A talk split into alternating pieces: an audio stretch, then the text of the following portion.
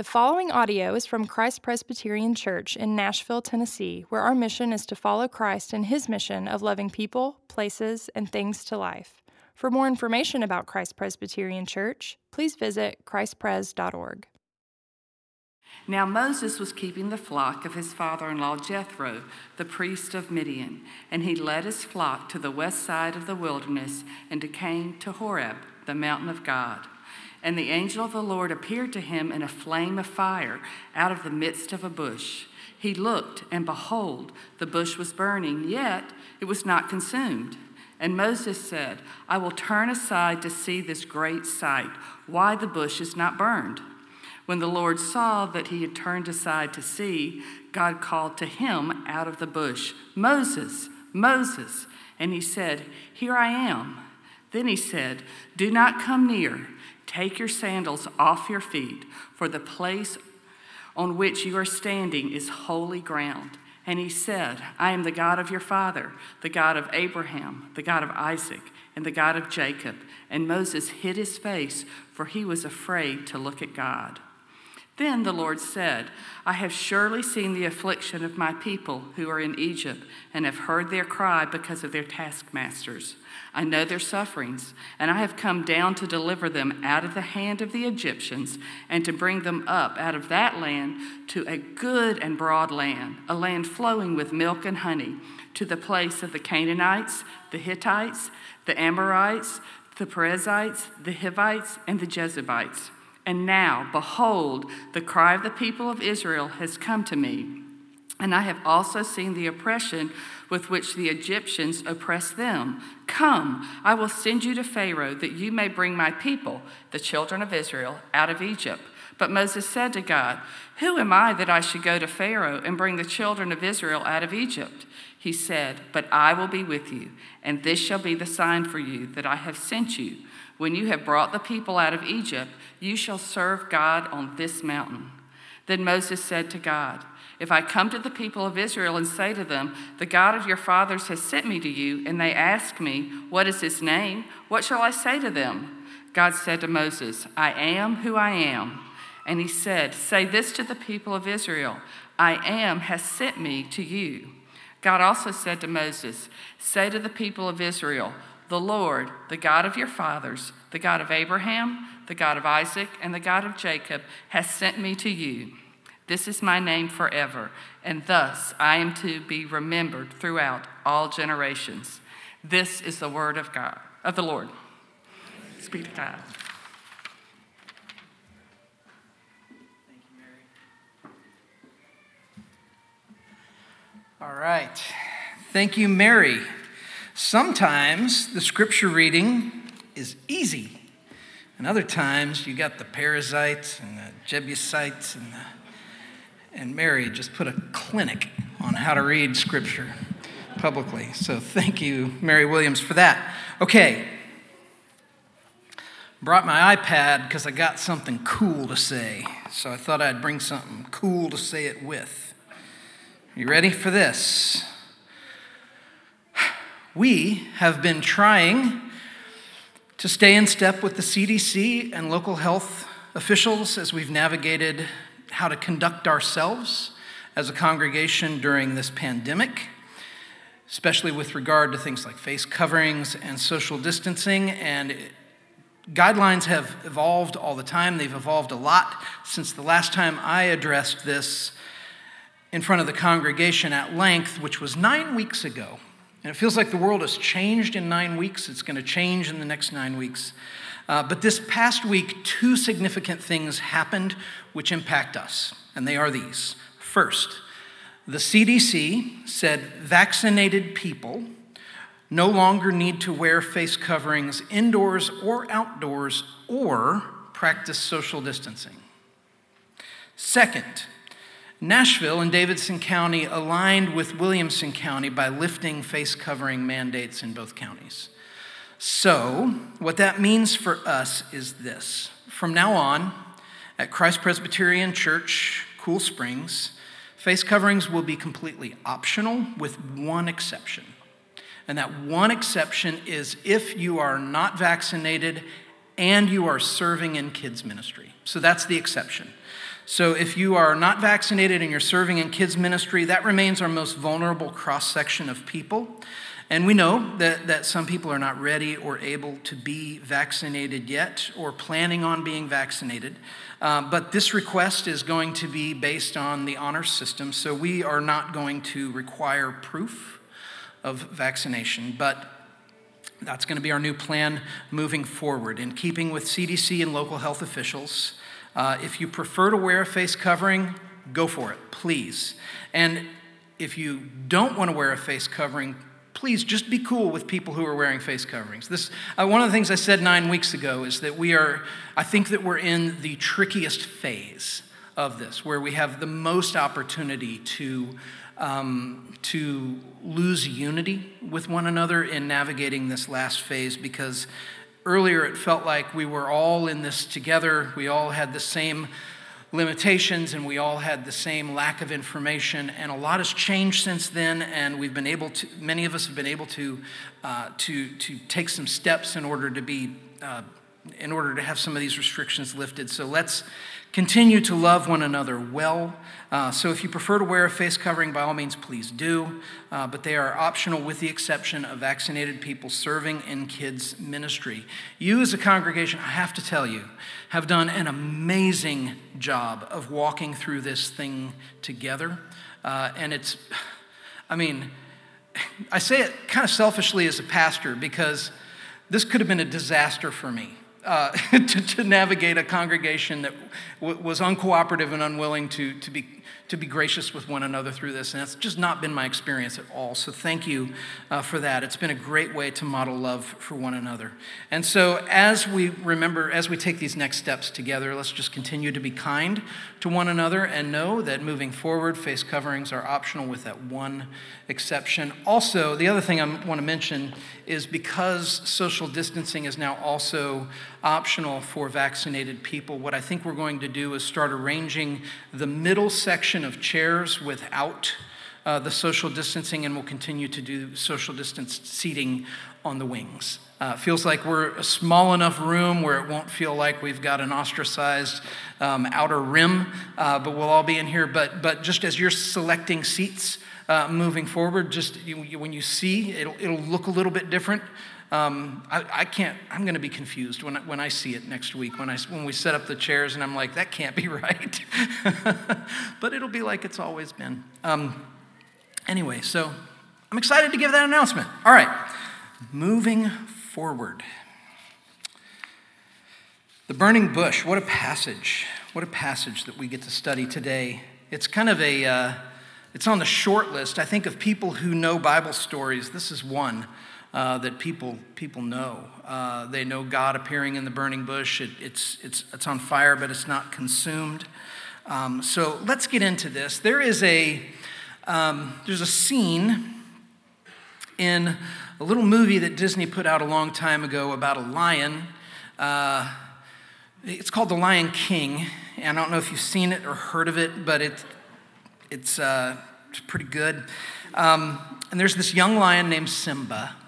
And when Simba is young, he finds himself in the boneyard, and this pack of hyenas begins to close in on him. You remember this scene?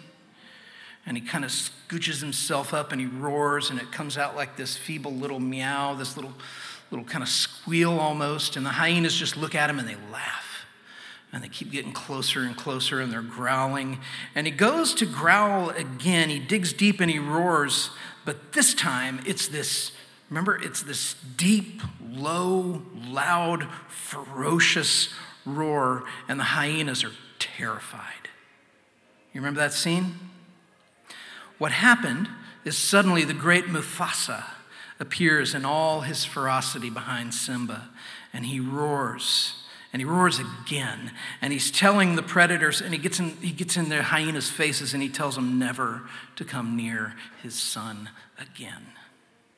And it's a powerful movie because that scene begins with Simba trying to be fierce and brave, trying to be strong on his own, only to find out that he's really just no match for the hyenas. They laugh at him. But when Mufasa shows up, it makes the scene, what makes the scene is we don't just see who Mufasa is, but we see who Simba is too. And that is, he is Mufasa's son. And so in today's passage, Moses is asking God two questions. There are two questions that really I want to build the framework of this message around. And they're questions that Moses puts to God. The questions are, who am I and who are you? And it's vital that we get the order of those questions correct.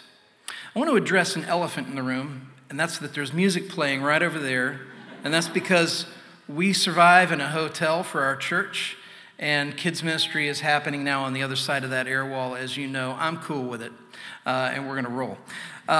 But I also wanted to acknowledge it because it's happening. It's going down right now. Okay, listen. Who am I? Who are you? Those are the questions Moses asks God. If you're a young person right now, if you're a person who would consider yourself to be on the front end of exploring questions about God, I want you to listen to me, okay?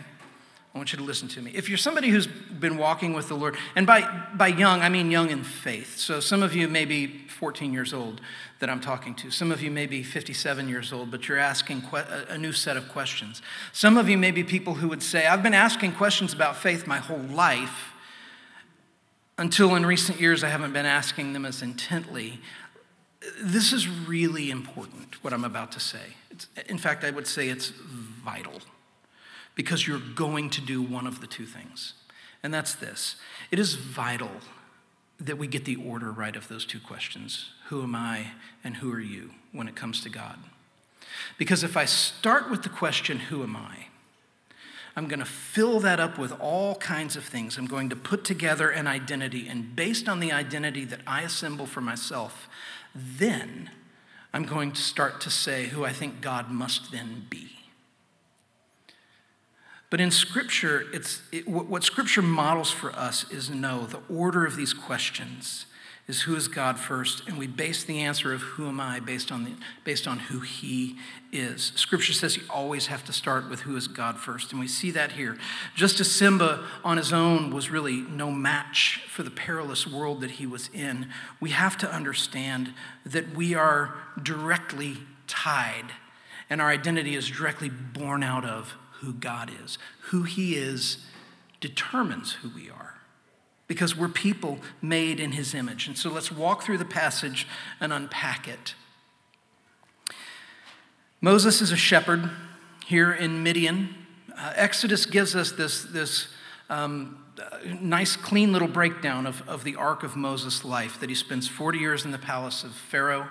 He spends 40 years as a shepherd in Midian, and then he spends 40 years wandering in the wilderness with the people of God. That's kind of the arc of Exodus. And here he's in that 40 years where he is a shepherd with the Midianites. That's what the Midianites were. They were shepherds. And so he'd fallen in with this new family, and he's working his father-in-law's herds. And his flock is wandering, and they come to Mount Horeb, which the text describes as Mount Horeb, the mountain of God. Now, you may wonder, why that? Why does he do that? Well, what is Mount Horeb? It's Sinai. It's Mount Sinai. And Moses is the one writing this book, right? And so he's telling us, Mount Horeb is what we called it. It's also going to come up later under a bit of a different name, but this is where the burning bush incident happens. It happens out in Mount Horeb. What's fascinating about this, and what I love about it, is Moses is not there because he's looking for God. He's just doing his job. He's going about his life. And this is something beautiful about how God works. God meets us sometimes when we're not looking for him. In fact, if I were to take 45 minutes and make this an open mic and say, anybody in the room who has a story of God meeting you when you were not looking for him, come up, I would have to cut that short after 45 minutes with a long line of people, because it's how God works. It's how he might be working on you right now. God meets people when we're not looking for him. And he appears to Moses in this flame. It's something that is a theme in the book of Exodus. God would do this a number of times throughout. He would appear as this pillar of fire. He would be a flame on Mount Sinai. And so Moses sees this thing. He sees a bush that is burning but isn't consumed. We've all had this experience where we've seen something that's been just a little off, and we may not automatically know what it is that's off, but we know something's off, and there's kind of this uncanny feeling, and you have to go investigate because something just seems not quite right. And that's what Moses does. He goes over to investigate, and from the burning bush, God calls his name. God uses Moses' name. It's such a simple, profound truth about the God of the Bible, who he is, that helps shape our understanding of who we are. And it's this: God knows you personally. He knows you personally. You may think, how could he know him? How could he know me personally? I've never talked to him. You're putting your own understanding of who you are before your understanding of who God is. What the Bible tells us is we're made in the image of God. He knows us. He loves us. Psalm 139 tells us that before one of our days came to pass, he knew them full well. He knows the number of hairs on our heads. He knows the number of our days on this earth. God knows Moses. He knows him, and he calls to him. You're known. Not only are you known, but you're known by God. And to be known by God is to be loved by God. That's the only way that works. And so what does God tell him to do? Here's another place where it's important to get the order right. Who's God? Who am I? Because Moses starts to go near, and God says, stop. Don't come any closer. Stay where you are. Take off your shoes, because the place where you are standing is holy ground. What do we see here? We see two things. We see, one, he uses Moses' name, that God is a personal, intimate God, that he's invested on us in an intimate, personal level. And at the same time, he is also utterly holy. He's utterly holy. The intimacy bids us come, and the holiness says, but don't approach unless you've been made holy. And so who God is impacts who Moses is. He's a shepherd going about his business when he walks up into this scene, but now he's a man with his shoes off of his feet, and he's bowing down. He takes off his shoes as God identifies himself. And who does he identify himself as? He identifies himself as the God of his fathers, the God of Abraham, the God of Isaac, the God of Jacob.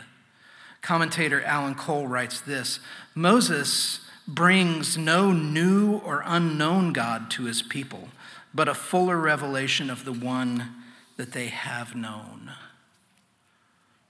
God is an established being. And notice, the God that Moses encounters is made of the kind of stuff where when he tells Moses to take off his shoes, Moses doesn't argue.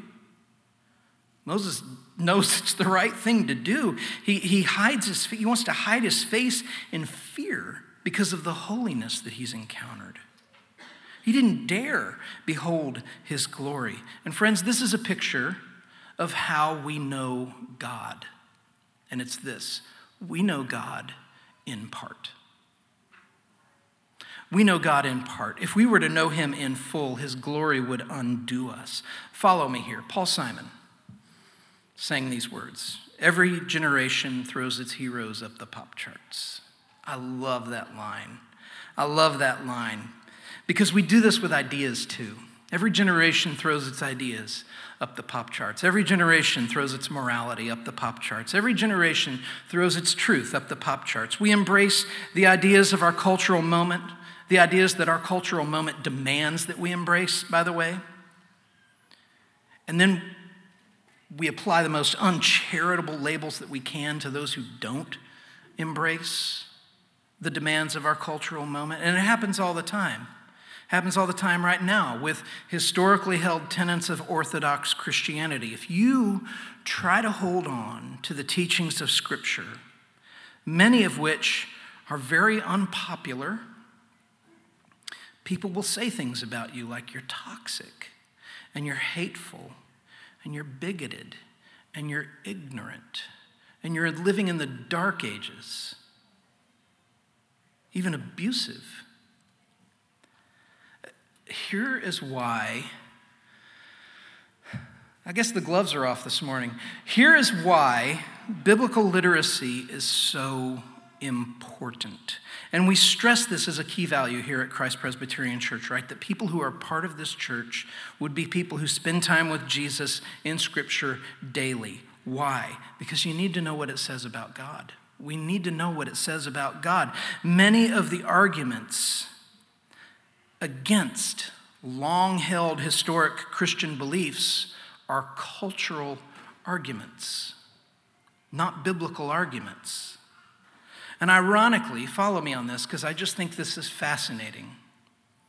Because you agree, right? You would agree that our culture demands certain things of us right now. You must believe this. If you believe this other thing, you're living in the dark ages. You have your head in the sand. You're a fool, right? Okay, follow the logic here. People critique biblical truth as dated cultural trends from which we've evolved,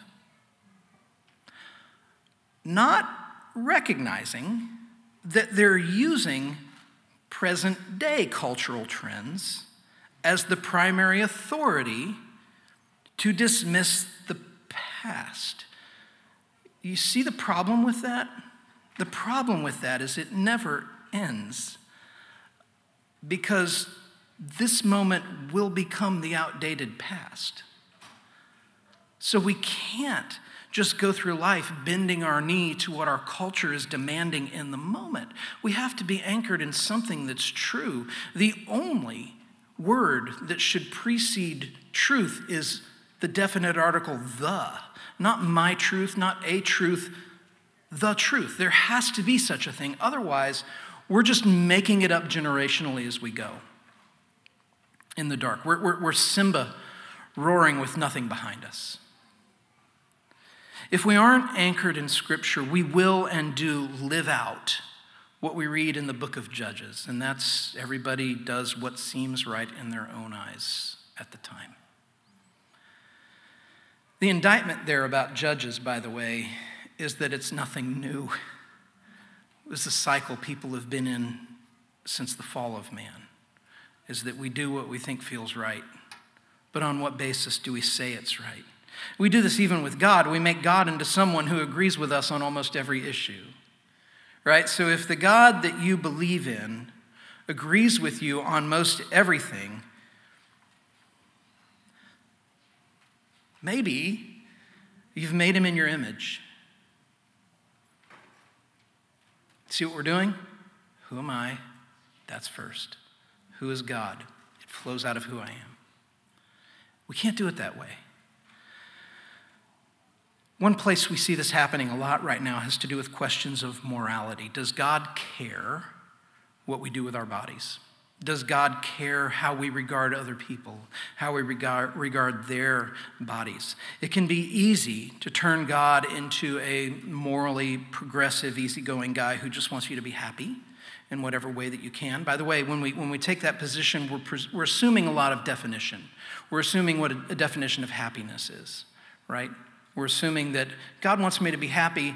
I think this is what's going to make me happy, so I'm going to go after that, only to find out that that is a well-worn path to misery, and it has been throughout human history. But what does Scripture show us? As we see in today's passage and countless others, Scripture shows us that when people encounter God, like Moses did, like Abraham, like Isaiah, what do? They're undone. They tremble in his presence, in fear of his holiness, a reverent fear. They bow before him and they repent. They repent without being able to articulate everything they have to repent of. They just repent because they know they're in the presence of holiness. They desire to draw near at the same time. They repent, they bow in fear, and they want to get close. They want to be made pure. They never treat God as a buddy. They never treat God as somebody who is indifferent to holiness. We see through a glass darkly. But the nearer we get to God, the greater reverence we will develop for his holiness, and it will still us.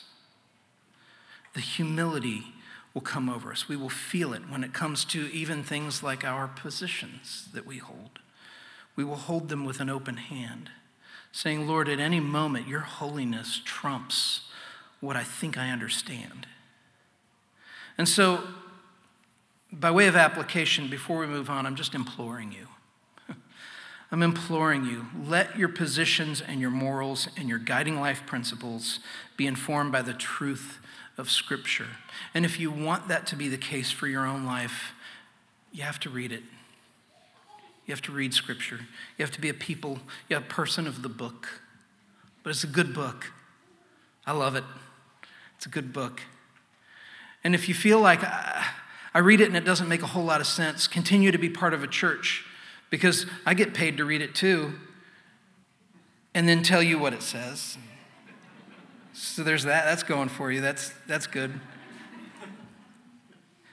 Okay, so what's God's message to Moses? Moving on. God's message to Moses is really amazing because he says three things to him. He says that he sees what's happening, he hears the cries, he knows what's going on in their hearts. So if you're going through something and you wonder, where is God? Does he see? Does he care? The God of the Bible does these things. He sees, he hears, he knows. He's at work.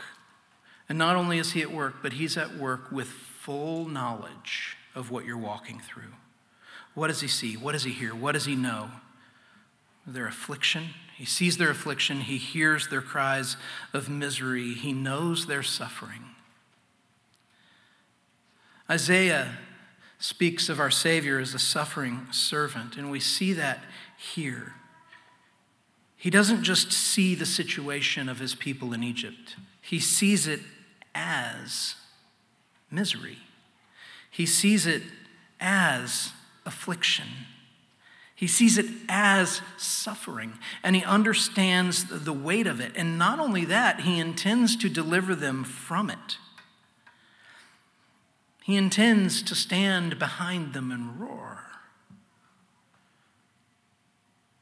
And he doesn't just deliver them from misery, but he delivers them unto good things.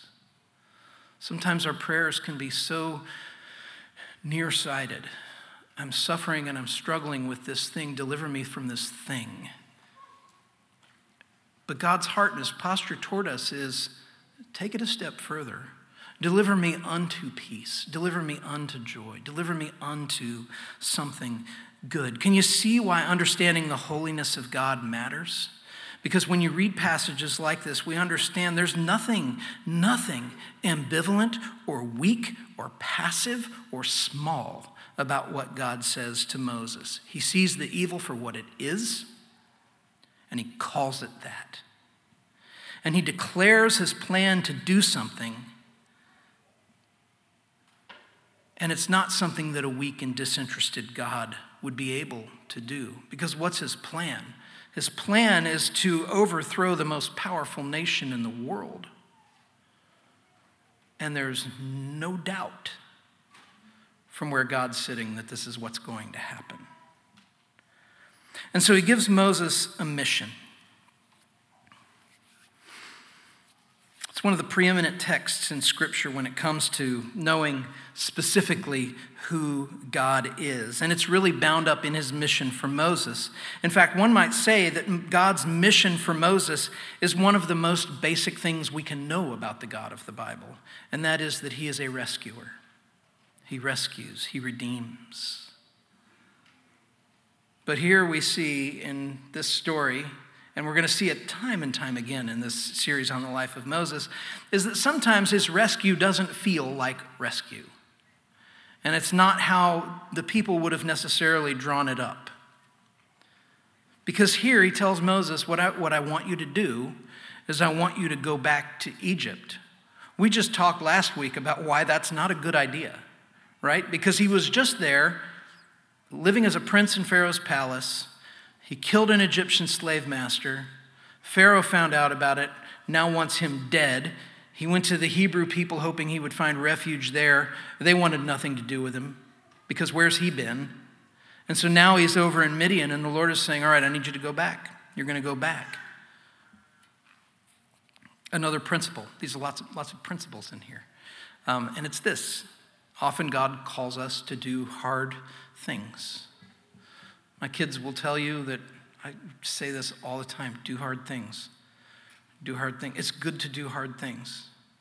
And it's not a great way to live to never do hard things, because it means we're choosing a path that's not really going to go anywhere. But notice how Moses works through God's call. Before Moses asks, who are you? He asks the question, who am I? Who am I that you would send me? Do you ever ask that question? Who am I? Is your identity something that you wrestle with? Is your identity something that you're in the process of making up, that you feel like it's a blank slate, there's really nothing there, so I guess it's up to me to assemble what my identity is, to put it together? Is it going to be something you make up? Is it going to be your achievements? This may be one of your biggest insecurities right now, that you just aren't sure who you are. You're not sure who you are in the world. Listen, you are in really good company. At any given moment, every person in this room is a little unclear in who we are in this world. Some of us profoundly unclear. Some of us a little less so. But we wonder. And it may be one of your biggest insecurities that you aren't sure who you really are. And if that is you, here's what you probably do. And if you're unsure, just ask people close to you who see your life, and they can say, yeah, you do that. And it's this. You probably try to express your individuality hard. You try to do that to establish your identity. I'm this. Look at this. I'm going to establish it so that you can see it. Here's what Scripture teaches. You don't have to do that. And the reason you don't have to do that is you are not adrift. You're not adrift. You are not adrift in this world. Scripture teaches that from the beginning that our identities are connected to God at the deepest level. We are His image bearers. We are fully known. We are fully loved. That's why we need the book. Who is God? Moses eventually asks. That's the question. That's the real question. What God tells Moses to do is really unthinkable. He says, lead the Hebrews out of their slavery in Egypt. Unravel the great and mighty nation of Egypt. Who is this God that does this? Who is this God who sends and rescues and delivers and redeems? Ah, here we come at last to this great moment in Scripture. Who are you? And what we find is He has a name. He has a name. He speaks His name to Moses. Moses says, when I go to my people and I tell them that you've sent me to lead them out, what should I say if they ask who you are? And the Lord said, I am who I am. Now, that may sound weird to us. Kind of as in English, that's a name. Is that a name? It's where we get the name Yahweh. It's kind of an adaptation of what He says here, of this I am. Jesus uses this I am several times in the Gospel of John to make these divine declarations about Himself. I am the way, the truth, and the life. I am the good shepherd. These are the words that He uses where He's intentionally connecting Himself to the divine name. The Lord says, I am who I am. And then He says, say this to the people of Israel, I am has sent me to you. Say this to them, the God of your fathers, the God of Abraham, of Isaac, and of Jacob sent me. That's my name forever, and thus I am to be remembered throughout all generations. And here's where we get that name, Yahweh, I am. It's the name with a past and a present and a future. It's an ongoing, eternal, from the furthest reaches of history and before to eternity and beyond. I am. I was talking with my good friend Billy Cerveny, who's sitting right over there this week, about this name that God uses for himself. And he was telling me that the name Satan in Scripture always appears with a definite article. It's actually the Satan, the deceiver, the usurper, the undoer, the destroyer. Satan doesn't have a name. He has a title, but God has a name. God has a name. And the name I am doesn't just mean that he exists. It means that he actively exists. I'm happening is another way of saying it. There are no others like him. He is the one who is, exclusively. And he's the same God who called Abraham when he was living out there. He's the same God who called Isaac. He's the same God who called Jacob when Abraham was in the land of Ur, by the way, in case you thought I was just didn't know. I actually didn't know. I had to stop and think about it and let my subconscious process what I knew about the Bible, which is important to read. He's inexhaustible. He's in this for the long haul, and he has a name. He's a personal God. He's not some spirit doling out luck. He's not an energy field. He has a name. And did you catch it? He knew Moses' name too. It means this. We have a personal God who knows us personally. There's no other scenario. God has a name and he knows your name. The only way to know him is to know him personally. Our personal God meets us as distinct individuals with all of the things going on. He knows us, and by his grace, we can know him too. And one of the great gifts he's given us to be able to know him is what? It's his word. So this lion who roared behind Simba, he wasn't just any lion. He was Mufasa. He was the king of the pride lands of Africa. And the hyenas bowed not just to any old lion, but they bowed to the king. But the God who calls us, the God who sends us, the God who redeems us, the God who rescues us is greater still, because he's the king of the universe. He's the maker of heaven and earth. And he sees you. He sees you. He knows your name. And he knows your secrets. And he knows your past. And he knows your fears. And he knows your hopes. And he knows your weariness. And when he sent Moses to Egypt, it was to rescue the Hebrew people from their slavery to Pharaoh. Yeah, but it was more than that. It was also in part to rescue you and me. Why? Because you are no less known than Moses was. Get your mind around that. You are no less known to God than Moses was. And he says, thus am I to be remembered as that. So take courage in that. You're known and you're loved personally by the God who made the heavens and the earth. Let's pray. Lord, I thank you for your word.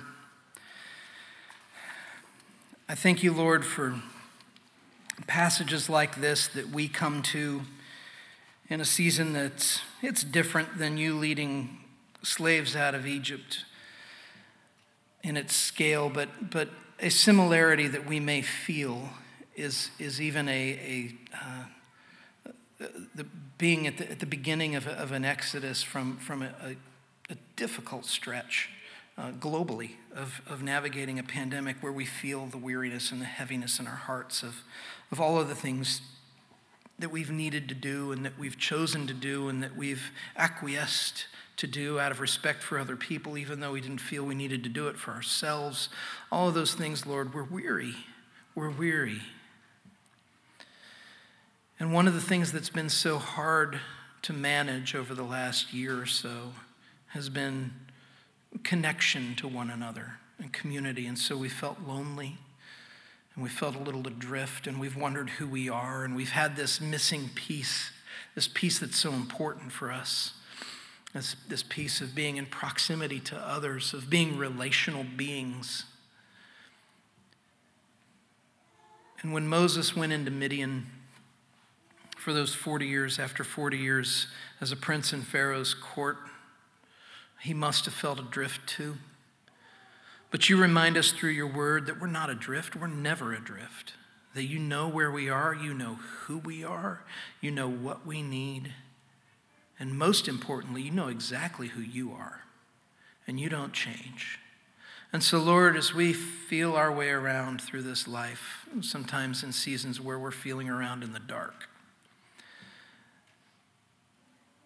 would you be for us what you were for Moses? And that is a light that burns and does not extinguish. And would you draw us ever near? And as you do, awaken in us a reverence and an awe of your holiness, and also a longing in our heart reminding us of the intimacy with which you know us. You know our names, and you give us yours. And we pray this in your name, Jesus. Amen.